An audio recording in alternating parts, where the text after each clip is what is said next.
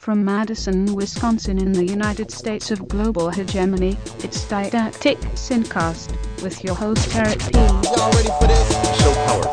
Sound that not only pounds but cleans your ears. A few heart-stopping seconds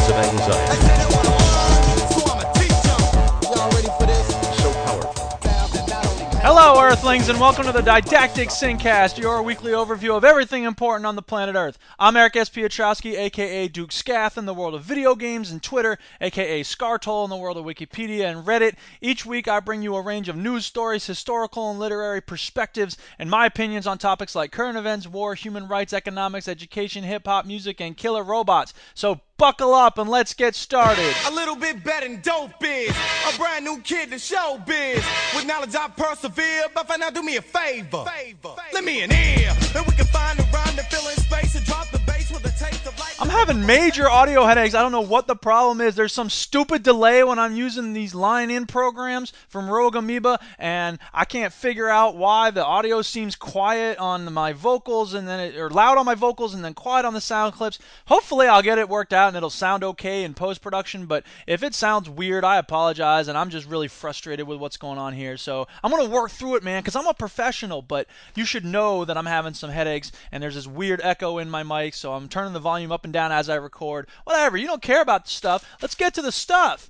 Uh, okay, here's the thing. When you're playing a video game or reading a book or something like that, you're working on a project, I've learned something important. I posted this to the new subreddit that I started called Attention Young People. You can go check that out because I started it and it's awesome. You can share your wisdom with younger individuals when you're playing a game or you're reading a book, you should reach a point where you're really curious about what's going to happen next, or you're really uh, looking forward to some next bit, and then take a break. That's a good time to take a break because then when you come back to it, you're going to have the attitude of, oh, I can't wait to see what happens next, or I'm really interested in this next part. If you stop reading a book or you stop playing a game during a part that's boring, or if you're frustrated or confused by something, then when you go back to it, that thought is, oh, that's that annoying, boring thing that I'm going back to. And you don't want to be in that mindset. So it's all about adjusting your reality, dude, and you can you can affect that. Uh, also, I'm sorry that it's taken me so long to put out another SynCast. It's been two weeks since the last one, and it's just been crazy. I don't know what to say. School and bowling started up again, and we're doing the veteran gamers and all sorts of other stuff, East Timor work and ha- what have you. And so, yeah, I apologize for that. Hopefully, we'll be back on track and getting it done every week. But I can't promise nothing, people. I'm a busy man, and Saturday is my like day off, day off. So for me to devote an hour, maybe an hour and a half, sometimes two hours, getting these freaking audio things right uh, that that eats up some of my Saturdays. So you should be glad I'm doing this at all, man. Just show thanks. no Have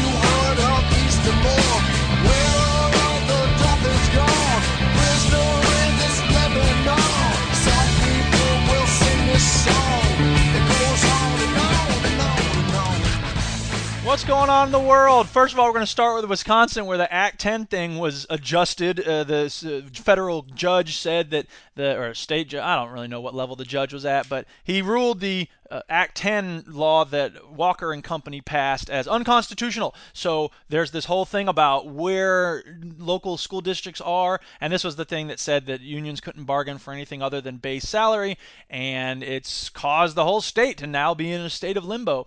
So we're waiting. It's probably going to, almost certainly going to go to the state Supreme Court, and we're just waiting to see what they decide. In the meantime, unions and school districts are sort of in this, again, limbo area, and it, it, unions don't want to push too hard and school districts don't want to push too hard so we're all just sort of waiting and seeing maybe we can push for some things a little bit more due process is one of the big things that people want to make sure we protect but there's a lot of things on the table there so I, when i know something you'll know something Meanwhile, speaking of union headaches, there's been this whole thing with the NFL referee lockout, and I don't follow sports at all. Like, not at all. I don't care at all about sports really. A, a, little bit about you know soccer or football as they call it in the rest of the world.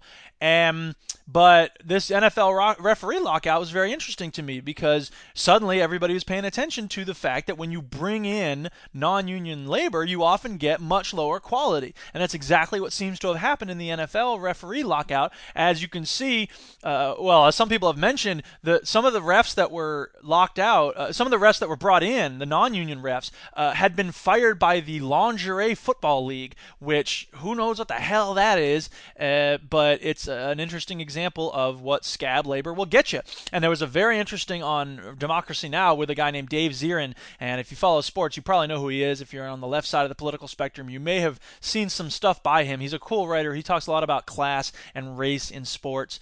And so he did an interview uh, with Democracy Now, and at one point, the correspondent Nermeen Sheikh asked him, Dave Zirin, can you explain why people like, as we mentioned, people like Scott Walker have come out in favor of the referees union? And Dave Zirin gave a great response. He said, I mean, I would argue personally it's because Scott Walker might be a sociopath. I mean, this is somebody who does not care if there are untrained teachers in the classrooms of Wisconsin, does not care if there are untrained, non unionized firefighters putting out the fires in Wisconsin, but he desperately wants skilled union officials on the field.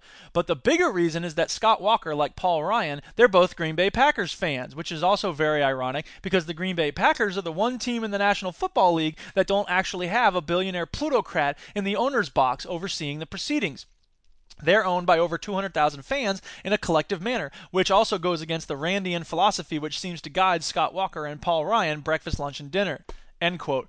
And I love that answer. The whole interview, I'm just going, yeah, Dave Zirin, you tell him, man. Go ahead. That's awesome.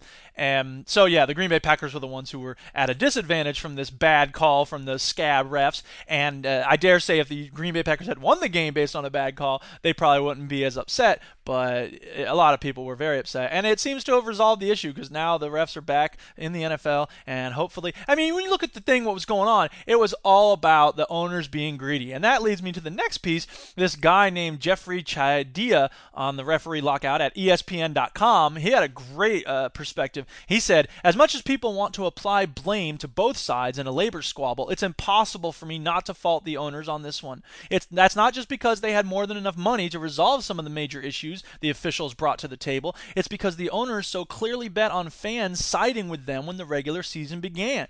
They thought we didn't care about the refs before this point and we weren't going to care about them once the real games began. End quote. And what we saw was, first of all, NFL makes $9 billion a year. The National Football League makes $9 billion a year. For them to say we can't afford to pay refs pensions is just ludicrous. That's absolutely ridiculous. It's insane and it's it's shocking. And and and and a lot of people who are commenting on the lockout said that, well, viewership didn't go up or down. I mean, viewership if anything went up when these bad refs started making these bad calls because that's exciting. So from the market perspective, there was no impetus for the owners to end the strike or it wasn't a strike, but to and bring the real refs back. So it was only when people stood up and said, "Hey, we demand quality refereeing." Well, duh, what do you know? That actually means something. And as my brother Mark put up on the Facebook, there's a cool picture that said, "Union equals quality, and we need professionals, unionized professionals on the football field just like we need unionized professionals in the classroom." Amen, dude. Uh, speaking about something a little more important, uh, there was a really interesting article in, I think, Salon, or no, it was Al Jazeera.com, about a guy named Adnan Farhan Abdul Latif who died recently at Guantanamo Bay without ever having been charged with a crime. I encourage you to read the whole article. It's called Chronicle of a Death Foretold because it's just heartbreaking and very powerful. Here's an excerpt Latif had long complained of abuse by prison staff and of his deteriorating physical and mental condition during his imprisonment. Two years earlier, he had written that guards, quote, entered my cell on a regular basis. They throw me and drag me on the floor. They strangle me and press hard behind my ears until I lose consciousness, end quote.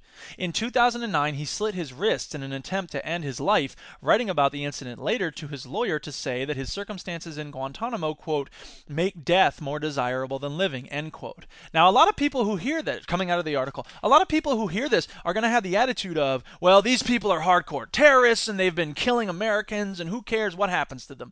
But the fact is that nobody in Guantanamo, very few people in Guantanamo, have ever been charged with crimes and there's been no due process for the people in Guantanamo. It's just this never ending Kafka esque waiting period and there are these secret military tribunals. There's no access to lawyers. It goes against everything our judicial process is supposed to be about. And that basis of the system of law and fair trial and the right to an attorney, that's the basis of like what makes America great. And if we don't have that, then we're really selling out our own principles. And I think that sucks. And this is the tragedy with Latif. Back to the article. While during all his years in custody, Latif has never been charged nor convicted of any crime related to terrorism or any other offense. His death now is made even more tragic due to the fact that he had been recommended for release from Guantanamo by the Department of Defense since as early as 2004 and again in 2007, which said at the time that it had determined that he, quote, is not known to have participated in any combatant or terrorist training, end quote. So, what the hell? Why was this guy still in Guantanamo? And how many other people in Guantanamo are in this same situation? I'm not going to pretend like everybody in Guantanamo is Mr. Rogers, but I also refuse to believe the hype that these are the worst of the worst, everybody there is there for a good reason, and blah, blah, blah, because this case is a powerful wake up call to that whole notion of how people are sentenced to Guantanamo and, and why they're kept there and why they're not released when it's clear that they don't have any uh, charges to be leveled against them and ah, close it now, damn it. Obama, you didn't push hard enough for that, and I know that the Republicans made it very difficult to close Guantanamo, but you know what? You're the President of the United States. You probably could have found a way, and I just think he was too worried about expending his political capital, and I don't envy Obama's situation as giving him the benefit of the doubt, but I also think he didn't push hard enough, and we still have bases all over the world where we're doing the same sort of thing, and we're doing the extraordinary rendition, so I don't know. It, it's not very. Um, a good mark on Obama's record, not to mention all the wa- warrantless wiretaps and the dropping of the bombs with drones and the reclassification of all the males in the area as combatants and blah, blah, blah. Urgh! On a brighter note, The Economist put out an opinion piece recently that's called Peeing to Participate, and it included this very interesting quote There is little reliable evidence that drug testing has any positive effect on companies' productivity, safety, or bottom line. So, why are we still doing this? It violates the Fourth Amendment, which guarantees us the right to freedom from unreasonable search and seizure, and re- examining the urine of everybody in a company is not reasonable cause for search and seizure of that urine. So I, I just, yeah, no, boo, drug testing. And The Economist agrees with me. There's something that doesn't happen often. The Economist and I, we're like this, man.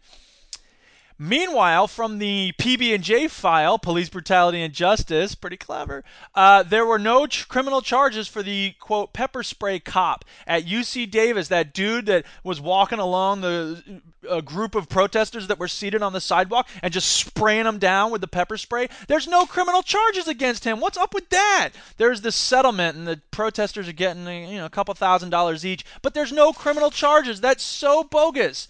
This is from an NPR story. Assistant Chief Deputy District Attorney Michael Cabral says his office has concluded, quote, there is insufficient evidence to establish proof beyond a reasonable doubt that the use of force involved in the November 18, 2011 pepper spraying was unlawful and therefore warrants the filing of criminal charges. End quote. Later in the article, it says Pike and other officers, quote, believed that they and their prisoners, the protesters, were surrounded by a hostile mob and that the pepper spraying was necessary to clear the pathway so the officers and their prisoners could leave. Are, end quote, are you freaking kidding me?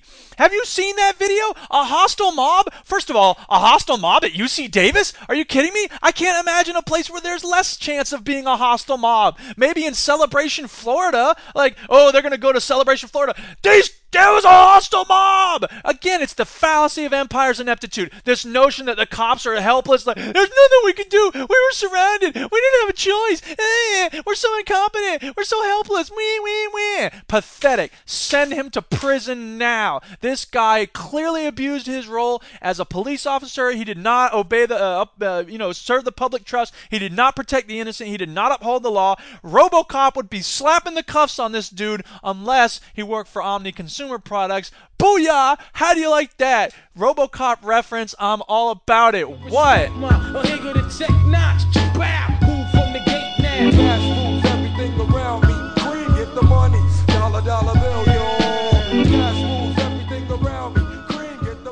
In the economics file, we have an update about Foxconn. If you don't know, Foxconn is a place, uh, it's a company in China that makes a lot of electronics for consumers in the United States and Europe and elsewhere. Uh, they make a lot of products for Apple, they make all the iPhones, they make Hewlett Packard products, a lot of stuff for uh, major consumer, uh, you know, my, uh, they make a lot of consumer electronics, the computers. You probably own something that was made by Foxconn.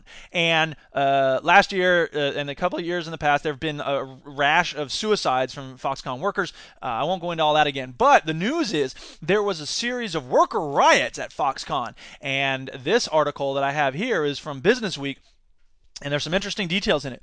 Earlier this week, the turmoil forced Foxconn to shut production down for a day. That melee involved 2,000 workers with 40 hospitalized. And while the company initially blamed the extended brawl on a dormitory dispute between workers from two different provinces that got out of control, that version of events is being questioned. Instead, tensions between guards and workers seems to have had a role in sparking the incident, says Geoffrey Crothall, research director at Hong Kong's China Labor Bulletin. Quote, It just makes sense given what we know about the heavy handed ways of the security apparatus at Foxconn, Crothall says. They have a long standing reputation of being heavy handed and harsh with workers.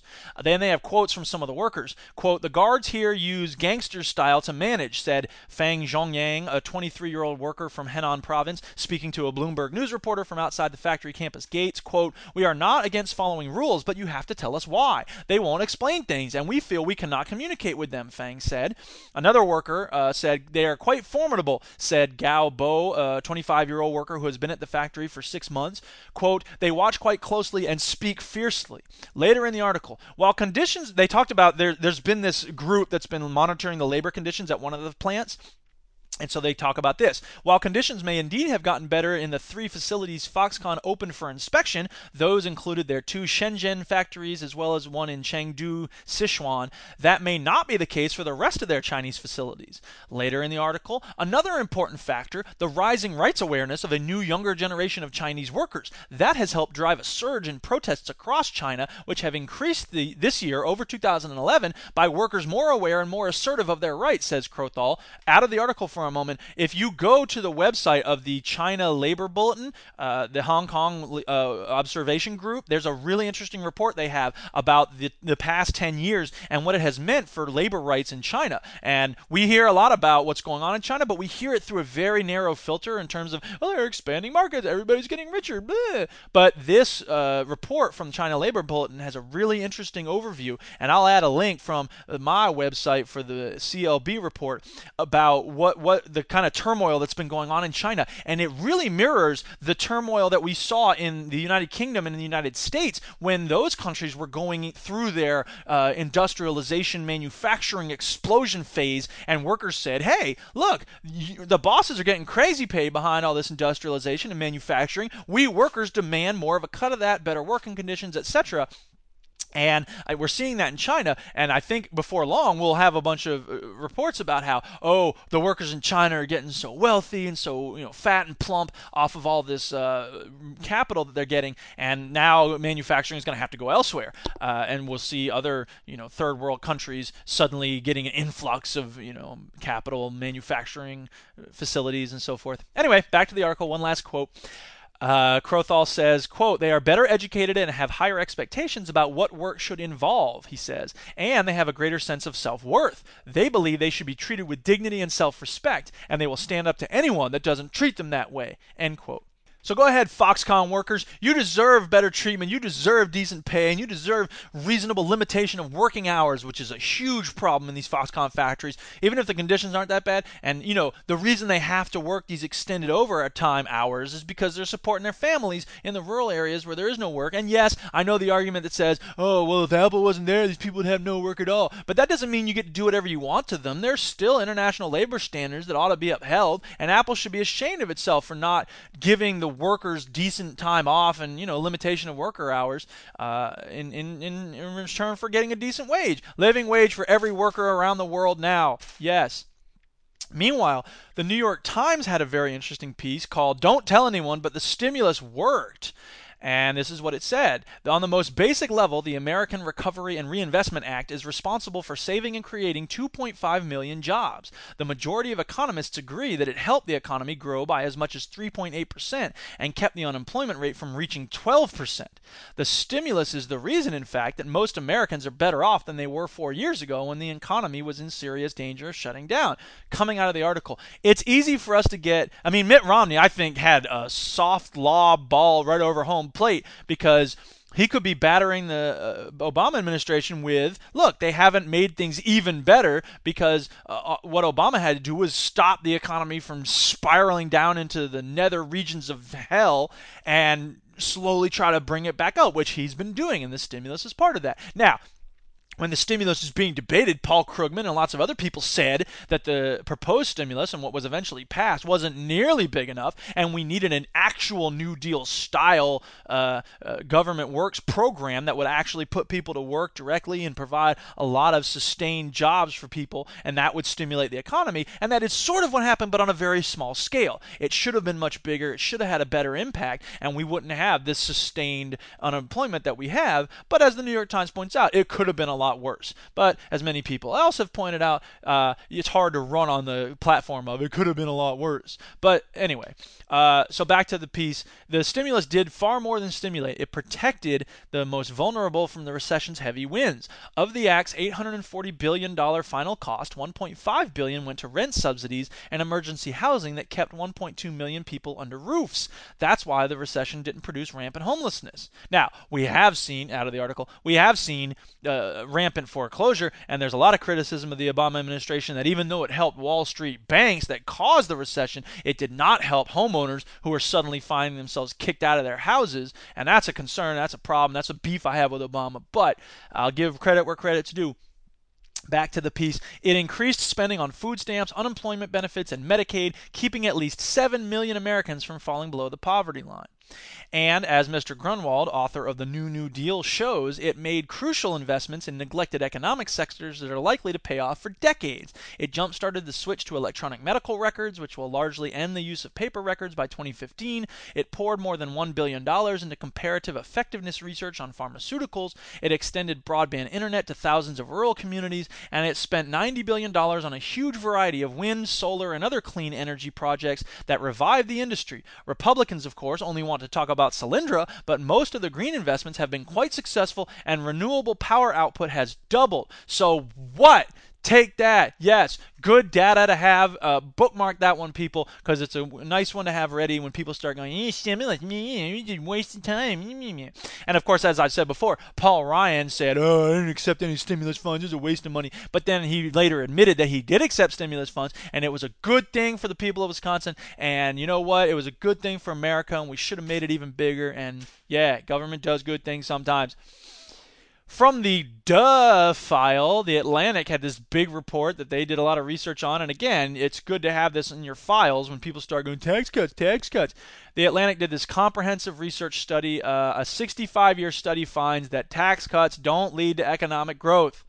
So we should have put this in the dustbin of history years ago, but we still have people prattling on who believe in this orthodox fundamentalist way that lower taxes always benefit economic growth, and it's not true.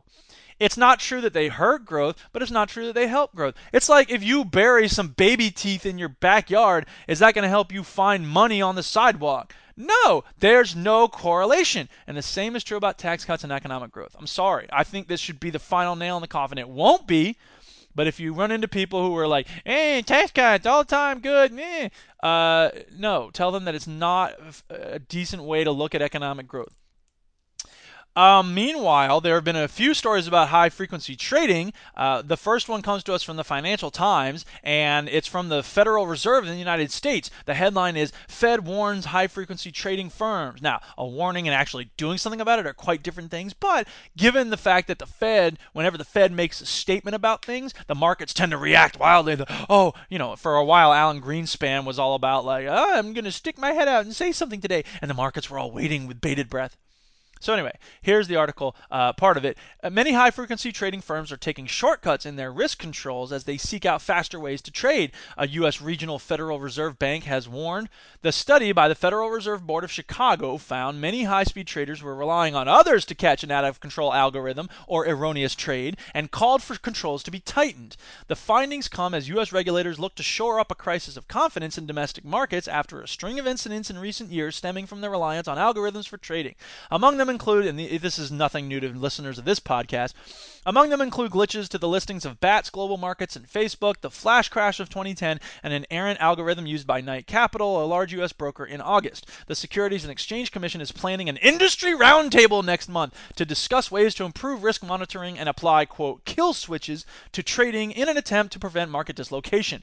Okay, I'm sorry. An industry roundtable? What does that mean? I'll tell you what it means. The, there was an industry roundtable at the time of the BP spill, and all the oil companies sit around. It's like on The Wire when all the drug kingpins sit around. They go, "How are we going to get more of these drugs out?" And everyone's like, "There's been a lot of cop killing lately." And one of the people goes, "Yeah, I got to deal with that. You know, cops. They got to get got." And everyone goes, "Well, just try to do it more quietly, okay?"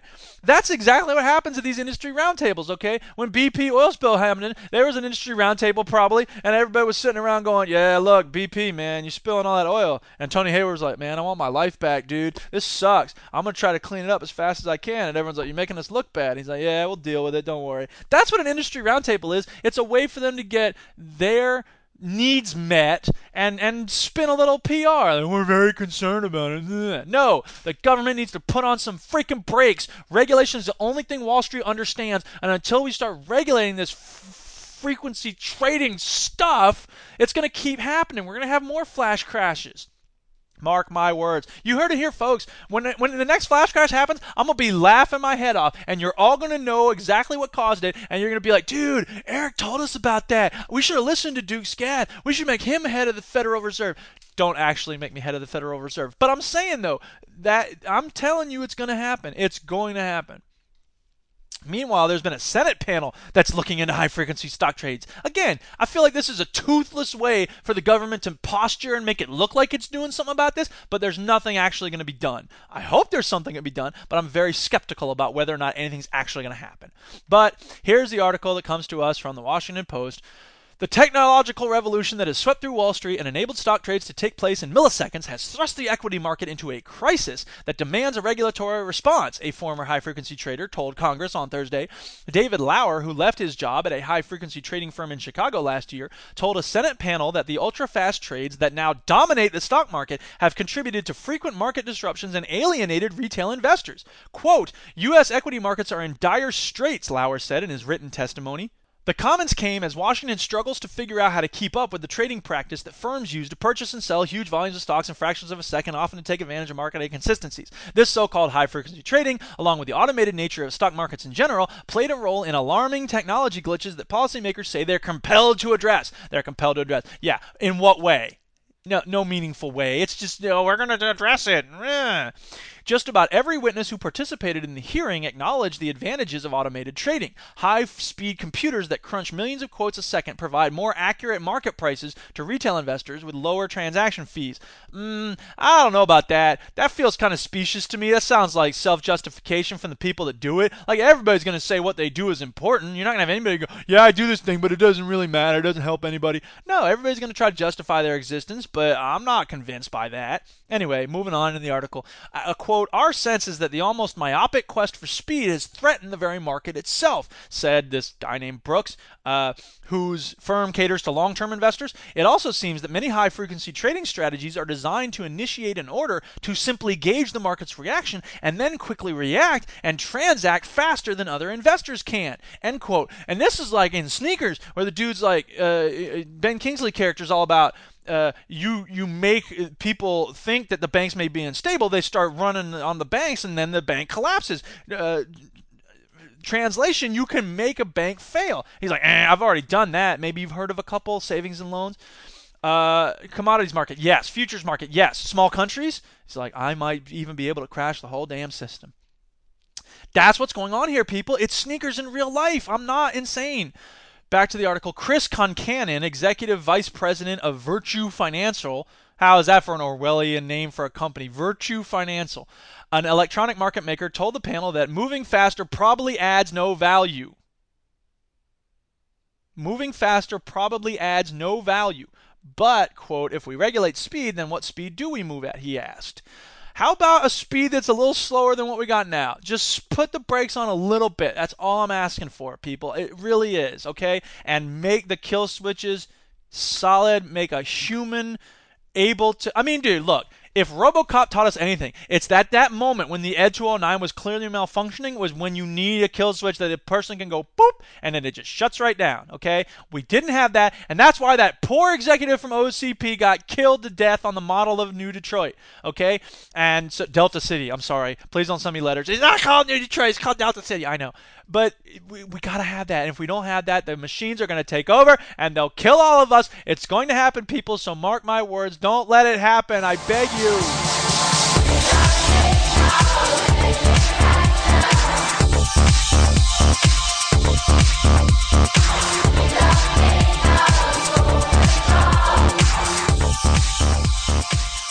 of technology run amok, thank you to the Duchess for giving me this article. It's called UW Madison Lab Works with Controversial Data for Chicago Schools.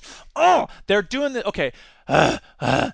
So here's the thing. There's these value added models where they test the kid at the beginning of the year, they test the kid at the end of the year. The difference in the test scores shows how much value that teacher has added. Okay? That's what it's that's what it is, okay? And apparently this lab at the UW Madison is providing these value added models so that the Chicago school system can figure out how effective each teacher is. That's the idea behind it. It's a freaking setup. Here's the article. These so called value added models not only take into account standardized test results, but a range of other factors that might affect scores, including family income levels, a student's race, English language ability, and the like. Using such measures, a school that reports solid standardized test scores could still receive relatively low value added marks if the school's demographics indicate that the scores should be even higher. Conversely, a different school might have middle of the road standardized test results, but receive a high value added mark because the makeup of that school's population suggests that the scores should have been far worse. So, out of the article for a second, the, the, this is a step in the right direction because it says, okay, yeah, there's a lot of things that affect the student's test scores, and the score alone should not be the only basis of it. But there, the, the, the, the danger here is that they're assuming that they're going to be able to use this model to say, well, this is purely a representation of the teacher's ability. But it's not. There are so many reasons why students do well or don't do well, and they, why they evolve during the course of a year. I can't tell you the number of student writing pieces I have read that said, I just chose to shut down my freshman year. It just seemed too overwhelming. My parents were getting a divorce. We had just moved. Uh, the alignment of the planets was off. There's so many reasons. And the students are right up front. I just didn't do my work. I didn't do my homework. I didn't pay attention in class. Whatever it is. That happens a lot. Now, don't get me wrong. A lot of times, bad teachers make students turn off and they're like, whatever, I don't care. I've had a lot of students say to me, like, dude, your English class is the best one I've ever had, and I never really cared about English, but now I do. So I know that good teachers can reawaken students' love of learning. But I've also had a lot of students who, for various reasons, didn't get on the train, didn't do very well in my class, and they were the first to admit that a lot of times it had to do with their disinterest in the material. How are you going to do that? Are you going to fire a teacher if you don't make if they can't make the kid care about the class? Anyway, um, back to the article. Quote: uh, So Meyer, one of the guys, works in this lab. Uh, so if you agree that teacher evaluations are appropriate and decide on what test scores to use and what other measures to indicate, then you have to decide on what's the right method to pull together all that information and filter out what part is due to the students and their situation and what part is due to the teachers. Says Meyer. But no, out of the article now, what no one ever talks about is what part is quote due to the students. That never comes into the equation. You will never hear a school administrator saying, well, you know, the students didn't really, you know, the students didn't show a lot of interest. They didn't really push themselves very hard. And I, don't get me wrong, that can easily become a way for teachers to shift the blame onto the students and for them to fail to examine their own practices and try to make their teaching better. But it's equally unfair to say that it's only a matter of how well the teachers do their job. It's a two way street. When uh, Mr. Miyagi meets up with Daniel-san, he puts the bandana on his head and says, I teach, you learn. And Daniel-san goes, Yes. That contract is the basis of all teaching. If Daniel-san had not said, Yes, I will do what you say, the Karate Kid would never have worked. He would have just, I'm not painting your fence, screw you and your car. And he would get into the ring and he'd get pummeled to a bloody pulp. And then he'd go, Mr. Miyagi, you suck. And uh, Mr. Miyagi's administrators would come by and go, You didn't adequately uh, address Daniel-san's needs, and you didn't meet all his varied uh, learning styles, and you didn't address his, uh, you know, lack of interest in blah blah blah. It would be a completely different movie. If Daniel-san doesn't agree to pull his weight, then we have a problem. And that never gets discussed. It's like asking about how much test scores are affected by pixie dust or the alignment of the planets. And that's the point. This whole thing is a godforsaken setup, okay? These people who work at these UW lab, God bless them for trying to push things in the right direction by saying, like, look, even though somebody doesn't get very high test scores, they may have come a long way since the year before. And that's great. But it's still a setup because there's still a number of other things that can go into the whether a teacher, uh, uh, whether a class does, does well on a standardized test or not. And I'll give you an analogy. There's this really interesting piece from atomicheritage.org about a uh, it's called the Scientist Petition, a forgotten wartime protest. Here's a summary. Many of the Los Alamos scientists who worked so hard to create the first atomic bombs, they petitioned President Truman not to drop them on Japan. They believed they were working on a tool to stop Hitler from taking over the world. When he when Hitler surrendered, the scientists begged for the bombs to be locked away forever. Uh, a guy named William Lanouette wrote, quote, "Their petition highlights a cruel duality shared by all scientists, eager to reveal nature's secrets. They are then often powerless to influence how their discoveries are used. And that's what exactly what's happening with these value added models coming up by these UW Madison lab workers. They're creating a tool that will be used, mark my words, will be used to batter and assault teachers who are busting their humps every day to try to reach kids who aren't doing very well and try to help them to do better and all that. These tools, these value added models, are going to be used to batter those teachers and to accuse them of being crap and to assault their integrity and to destroy unions and to break apart due process provisions. And it's a setup. I'm sorry, it's still a setup. If here's the thing, if there weren't the high stakes attached to it, then I would be totally in favor of using these value added models. I would love to know what the data says about how much value I've added to the students' scores. I would love to know that information. The question is what's done with that information. And the answer to that question is it's going to be used to hurt good teachers. Okay? It might be used to get rid of some bad teachers, but it will also be used to get rid of a lot of good teachers. And that's the problem is that we have this totally unnuanced view of how education works because no student will ever say it was entirely the teacher's doing that I did well in this class. They shouldn't say that because it's not true. Kids work their butts off to do well in AP English class or whatever it is. And the teacher presumably also works hard. If the kid succeeds, it's going to be equal parts teacher and student effort, okay? And if the student doesn't do well, that might be because the teacher's totally dropping the ball. It might be because the student's totally dropping the ball, or it might be because both of them are dropping the ball, okay? But we have an unsophisticated view of that, which says when the student does well, it's entirely because the student worked hard or the teacher did a really good job. If a student doesn't do well, it's the teacher's fault alone. That's it. End of discussion. And that's ridiculous. That's completely ludicrous. That's like saying if a football team loses, well, it's entirely the quarterback's fault. The quarterback might be awesome. He might have horrible people blocking for him. He might have wide receivers who can't catch a cold. He might have, you know, a coach who doesn't know what he's doing. There's all sorts of reasons why a team might fail. And the same is true about education. It's not fair to blame teachers alone. That's exactly what's happening with these value added models. Shame on you, UW lab workers. You ought to know where this is going. You ought to say you cannot use our stuff unless you divorce it from high stakes consequences. However, there was a really good piece in the New York Times Sunday edition, uh, an opinion piece called "Are We Asking Too Much from Our Teachers?" And this is from Alex Kotlowitz, if I'm not mistaken. Let me see where the website redirects me. Yes, Alex Kotlowitz, who is the uh, author of "There Are No Children Here." Uh, he's a really interesting guy. He was a author and producer of the documentary "The Interrupters."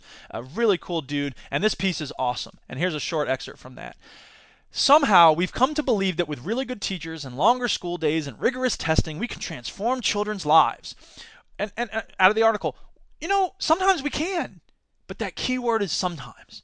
Back to the article. We've imagined teachers as lazy, excuse making quasi professionals, or alternatively as lifesavers. But the truth, of course, is more complicated. Quality schools and quality teaching clearly can make a difference in children's lives, sometimes a huge difference. But we too often attempt to impute to teachers impossible powers. Now, I've been saying this for years, and it goes far beyond mere poverty. Students are dealing with all sorts of issues, most of which we, especially teachers, can only try to help with. I mean, guidance counselors that I talk with can only do so much themselves, and they're the professionals who are there to help with the, the divorce and the depression and the drug addiction and the poverty and all the rest of the issues. They can only do so much. What are teachers expected to do? I see these kids for 45 minutes a day. What am I supposed to? How much of a bond can I make? And for 18 weeks, that's the only time I get with them. I'm supposed to magically transform their entire lives? Absolutely not. I wrote about this in my blog post, How Do Students Get Better? Here's an excerpt. Education historian Diane Ravitch and political economist Jean Anyon have pointed to the urgency of addressing poverty among students. But there are obviously many other factors as well. A student from a background of economic comfort might wrestle with other areas of insecurity, such as abuse, neglect, divorce, degraded self image, lack of rest due to a hectic after work schedule, either because his family needs the money or because he wants to buy some electronic gadget, or a combination of these and or other factors. To add yet another layer of complexity, sometimes a student will feign one obstacle to success while the actual problem lies elsewhere. They'll be like, oh, I just didn't understand it. When the fact is that you didn't freaking take any notes, didn't ask any questions, and doesn't care to understand it. I do not believe that educators can do nothing to help students to deal with the various deficits in their individual hierarchies of needs. But I know from my own experience as a student and the decade I have spent in the classroom as a teacher that a journey into authentic self actualized intellectual exploration is a long and complicated expedition. Perhaps student A needs patient understanding and empathy, while student B needs stern discipline. And the reverse may be true the very next day coming out of my excerpt from this piece I wrote, think about your own life. How many days have you woken up and it's just stuff doesn't seem right? You just feel kind of down in the dumps for no reason that you can put your finger on. And some maybe you don't try very hard at work that day, or maybe you just sort of muddle through and you're like, if I can just get to the weekend, that'll be fine. And other days you have the exact opposite experience, right? Some days you wake up, you're like, I could take on the world, and you put in lots of extra work and you push yourself really hard. What makes us think that students are any different? But no, it's always going to be right down to whether teachers are pushing that kid enough or not. Oh, back to the thing I wrote. Like many teachers, I sicken myself with worry that perhaps I'm not being rigorous enough to come with some students or that I'm being too demanding of others. Ultimately, as with all areas of life, it's a matter of balance. Alas, the more focused we are on pushing every student to the, toward a uniformity of thought and activity, the less able we are to help students become metacognitively aware of their own academic, social, emotional, and intellectual needs. In the end, however, this awareness is precisely what each student needs because it is the only way for them to grow and get better. Fortunately, there's a really good web series called, uh, not a web series, a documentary series called Frontline on PBS. It's fantastic. If you go to the PBS Frontline main page, there are dozens and dozens of documentaries they've done over the years. They do a fantastic job of looking with fairness and intellectual honesty at a huge range of issues. Their one about medicating kids is one of the best documentaries I've ever seen about adolescent uh, interactions with pharmacology. Um, and they have a new one out called Dropout Nation. It's dynamite. You've got to watch this thing. Please take an hour and just watch it because it's magnificent. It's very powerful. It's very important. It's very nuanced. And it gives the kind of honest look at what happens in the lives of high school students that we don't get from freaking Maggie Gyllenhaal's movie. Speaking of which, there was a film review. It was awesome in the Star Tribune. I don't know where this is from, but uh, the, the critics hate this movie. They It sucks. It's like 30% on the tomato meter at Rotten Tomatoes. It's a horrible movie according to the critics. And the this review in the Star Tribune was awesome because it said the headline was "Education drama won't back down, fails to make the grade," and that's one thing that annoys me is that these critics they whenever there's a movie about education, it's always an education metaphor they use in their headline. It doesn't make the grade. The makers of this movie should be kept after school. Uh, but there was a great line in the review that said, "Theaters should install glow-in-the-dark versions of those old clunking classroom clocks so viewers can count the agonizing minutes ticking by as they watch the movie." Yes, like I said, I didn't have to see the movie to know that it was going to suck. Uh, meanwhile, there was a piece in Salon.com which was all about the how the movie got made, and this part is really fascinating. You should totally read this article. It's called "School Reform's Propaganda Flick." Walden Media, who funded Won't Back Down, Walden Media is itself an educational content company with a commercial interest in expanding private sector access to American K 12 education, or what Rupert Murdoch, Walden's distribution partner on Won't Back Down, lip lickingly calls, quote, a 500, a $500 billion sector in the U.S. alone that's waiting desperately to be transformed. That's the, I know the worst Australian accent ever, but uh, I had to do it because Rupert Murdoch. Oh my God! So there you go. Why is this movie suddenly coming out? How did they get Maggie Gyllenhaal? Cash money, baby. Let me tell you what. And the robots are coming for us next. robotic beings rule the world. The humans are dead. The humans are dead. The humans are dead. They look like they're dead. It had to be done. I'll just confirm that they're dead. so that we can have fun. Affirmative. I poked one. It was dead. Doesn't that work better if there's a song attached to it than it's just the thing from Futurama? The Futurama quote is great, but it gets a little old every week. Music has the ability to be fresh and fun every time you hear it, whereas with a comedy clip, it tends to get boring and dull because it's the same thing over and over again. Music, there's something about the groove of the music, whatever. Here's the miscellaneous file. First of all, from Avery S. Thank you, Avery. Uh, there was an article about this is from the NavyTimes.com security firm to hold zombie crisis scenario. Now, to be fair, this is a private company doing this, but it's still really weird that this is a company that presumably does work or wants to do work with uh, the U.S. Navy or some part of the U.S. military, and they're doing this zombie crisis scenario training thing. Here's an excerpt from the article. Forget the H1N1 pandemic. Could a future crisis arise from an outbreak of viruses that destroy brain cells and render people violently catatonic like zombies? The far fetched scenario of a government grappling a zombie like threat, think movies like Night of the Living Dead or more comically Zombieland, has captured the attention and imagination of Brad Barker, president of the security firm Halo Corporation. Okay, out of the article. Look, no, I'm sorry. This has not captured the attention and imagination. It's captured the attention and imagination of everybody on the planet right now. Zombies are the easiest thing for people to think about in terms of, you know, some sort of scenario that they want to do. I'd like to see uh, something that really captures the imagination in a unique way would be if like talking cheeseburgers took over the world. That would be an interesting and creative and unique scenario. Zombies zombies are easy, isn't it? Eh, zombies. Uh, it's like a, a spin the wheel type of thing.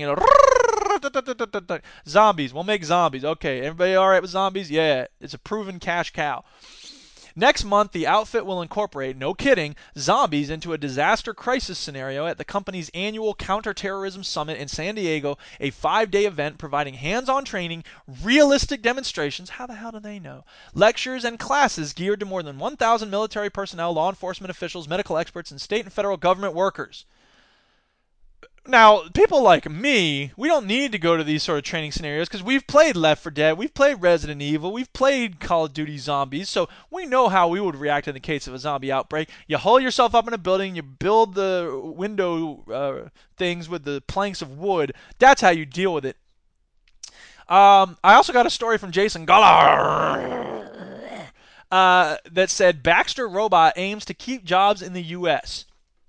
This is about this new robot called Baxter, and it's it's a teachable robot, and it's kind of interesting because here's the here's the summary from the article.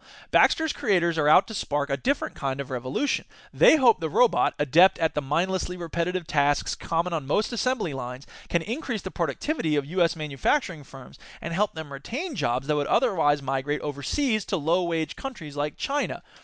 Now, out of the article, as I wrote to Jason, I think it sounds like the jobs will go to robots rather than going to China. U.S. ro- workers lose either way. As I've said over and over on the show, it's fine that robots are doing the boring, repetitive work that no one wants to do, but the company will absorb all the wealth that was formerly going to the workers there. Will they be retrained to repair and maintain the robots or led into design fields? Not likely. They'll just be shown the door.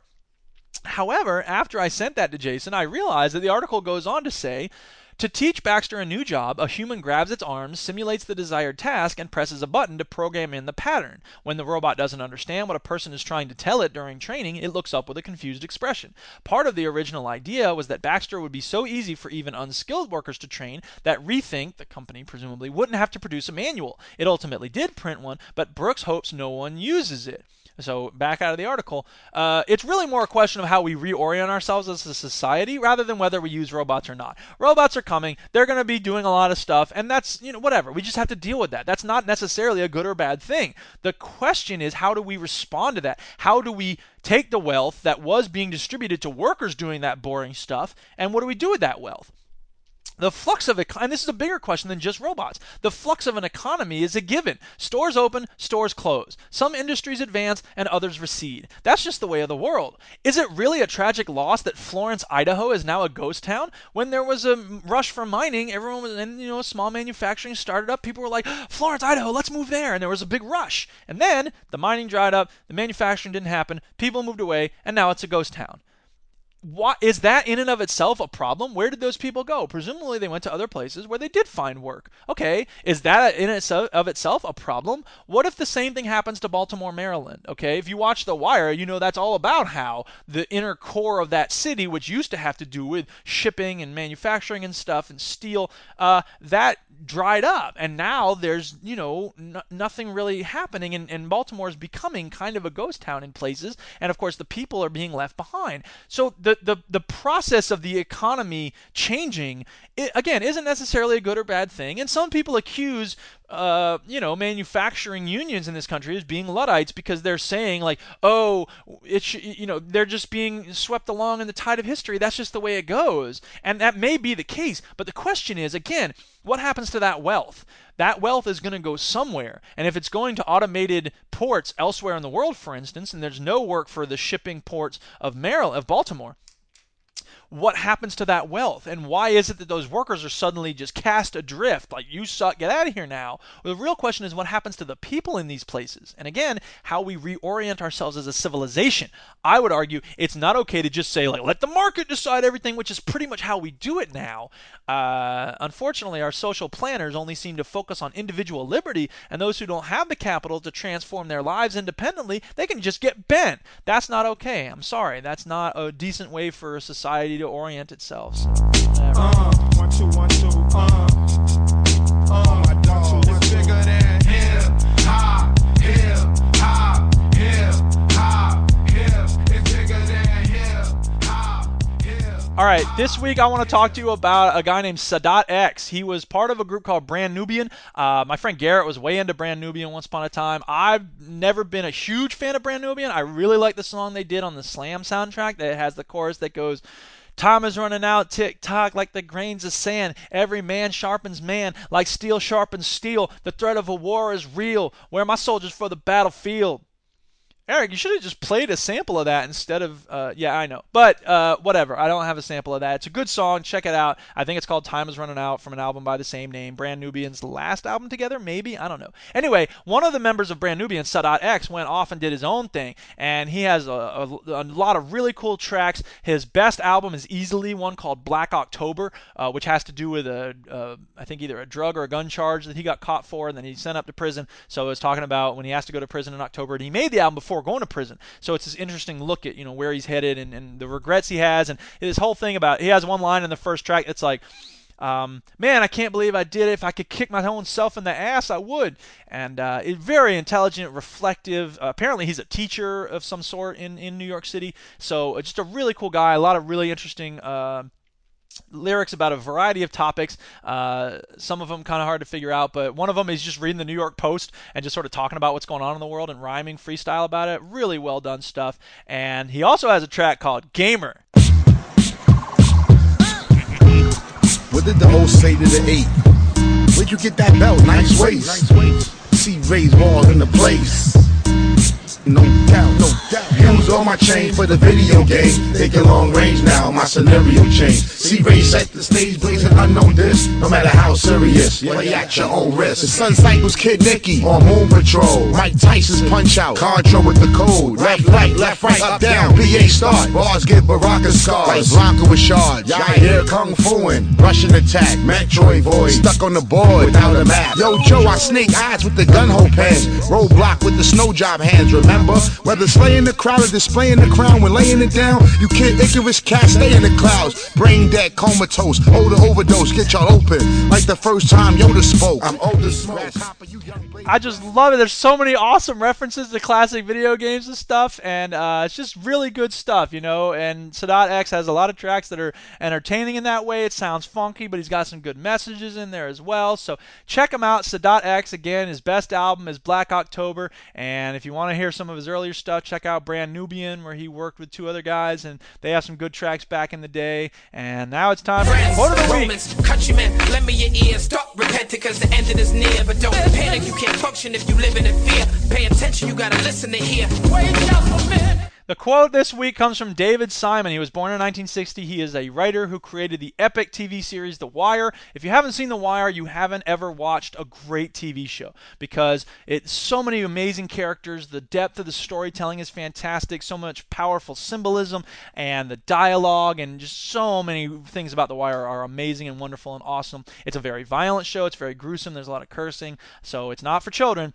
but it is a very powerful and important show. Obama, I think, at one point said it was his favorite show show. And then David Simon said, "Yeah, well, why don't you call off this drug war that's causing so much suffering?" And it was a great interchange. Someday I'll find that quote and give it to you. But in the meantime, I have a quote from a book that he, well, he um it was written by David Alvarez, who was a writer on the show, and David Simon had an introduction that he wrote about stuff. And this is a really good quote from it. The 2009 companion book, The Wire Truth Be Told, he wrote this Mythology is important, essential even, to a national psyche and Americans in particular are desperate in their pursuit of national myth. This is understandable to a point. Coating an elemental truth with the bright gloss of heroism and national sacrifice is the prerogative of the nation state. But to carry the same lies forward, generation after generation, so that our collective sense of the American experiment is better and more comforting than it ought to be, this is where mythology has its cost, and a cost not only to the United States but to the world as a whole. In a young and struggling nation, a moderate degree of self elevating bullshit has a certain earnest charm. For a militarized technological superpower overextended in both its economic and foreign policy impulses, it begins to approach the Orwellian. All right, that's it, people. Show notes and links to everything in this week's podcast are on my blog, Didactic Synapse, fbesp.org slash synapse. My website is The Floating Brain of Eric S. Piotrowski, fbesp.org, with links to music I've made and fiction I've written and multimedia and lots of other stuff, videos I've made. Uh, shout outs this week to my brother Mark for playing my request when he was DJing on WVSF. V WVFS in uh, Tallahassee. So way to go, DJ Catfish. Word, uh, play some more awesome tracks. I'll give you some more hip hop recommendations. Hope I, will probably be up tomorrow morning, Sunday, uh, to give you recommendations over the internet.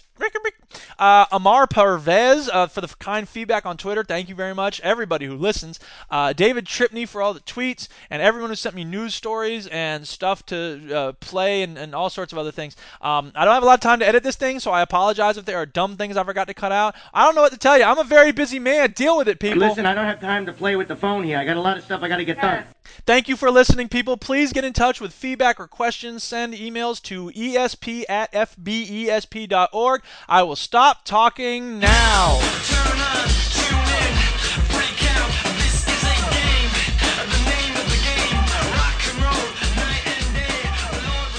Didactic SynCast is a production of the Floating Brain of Eric S. Piotrowski, which is solely responsible for its content. This program is a joint venture of Ribonucleic Records and Garrison Multimedia. Our show is made possible by a grant from the Fargus Foundation. Some restrictions may apply. See SOAR for details. Fight the power.